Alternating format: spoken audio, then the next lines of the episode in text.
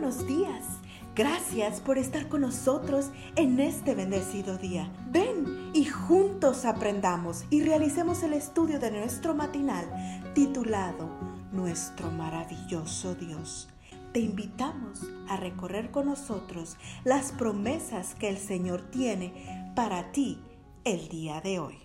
Muy buenos días. El título del matinal de esta mañana dice: Un amigo en tiempos difíciles. El versículo: el amigo siempre es amigo, y en los tiempos difíciles es más que un hermano. Proverbios diecisiete diecisiete. ¿Puedes en este instante pensar en un amigo, una amiga, a quien acudirías en cualquier dificultad con la seguridad de que no te va a fallar?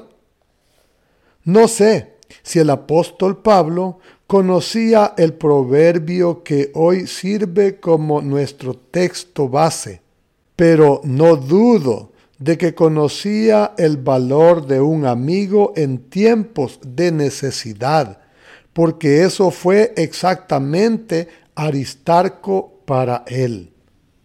¿Quién era Aristarco? ¿Y qué cosa importante hizo para que hoy lo recordemos? De este héroe de la fe muy poco se dice en las Escrituras. Apenas sabemos que era oriundo de Tesalónica, Hechos veinticuatro, y que su nombre aparece mencionado unas pocas veces, siempre en relación con el ministerio del apóstol Pablo. Donde primero nos topamos con Aristarco es en medio de un alboroto en Éfeso, instigado por un tal Demetrio. Este hombre, que hacía figurillas de plata representativas del templo de la diosa Diana, logró convencer a sus colegas de oficio para que se opusieran a la predicación del apóstol Pablo. Hechos diecinueve, veintitrés al cuarenta y uno.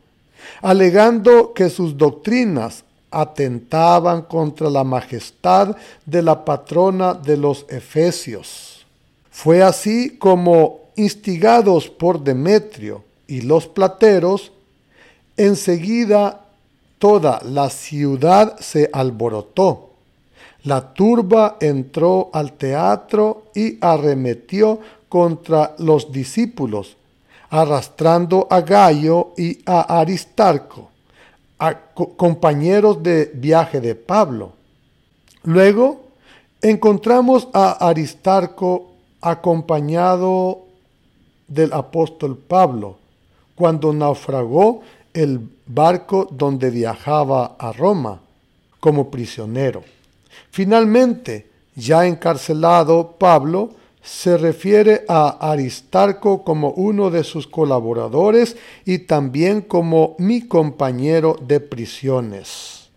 ¿Su compañero de prisiones?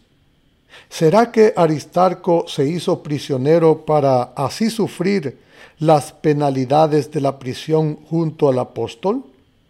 Es posible, porque según el comentario bíblico adventista, los romanos permitían esta concesión.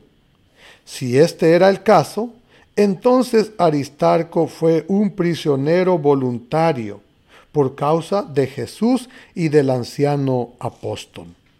¿Hizo Aristarco algún milagro? ¿Se bautizaron miles por su predicación? ¿Fue protagonista de alguna misión especial? Pues, a decir verdad, nada de esto. Pero al estar cerca del apóstol Pablo en los momentos más difíciles, el tumulto en Éfeso, la tormenta en el mar, la cárcel en Roma, confirmó la gran verdad de que el amigo siempre es amigo, y en los tiempos difíciles es más que un hermano. ¿Hay en tu vida un amigo, una amiga de este calibre? Pues si es así, este es un buen momento para dar gracias a Dios por ese valioso tesoro y también para decirle a esa persona lo mucho que valoramos su amistad. Gracias, Padre, por los amigos que permanecen a mi lado en los tiempos difíciles. Ayúdame a valorar su amistad y a ser un fiel amigo para ellos. Sobre todo, gracias por Jesús, mi mejor amigo y mi bendito Salvador. Amén. Cada día gracias. Gracias, Dios, por darnos la tranquilidad necesaria para enfrentar los retos, alegrías y dificultades de este nuevo amanecer. Porque el Señor tu Dios está contigo. Como guerrero victorioso se deleitará en ti. Con gozo te renovará. Cada día con su amor. Te esperamos el día de mañana para continuar cobrando aliento en la palabra de nuestro Dios.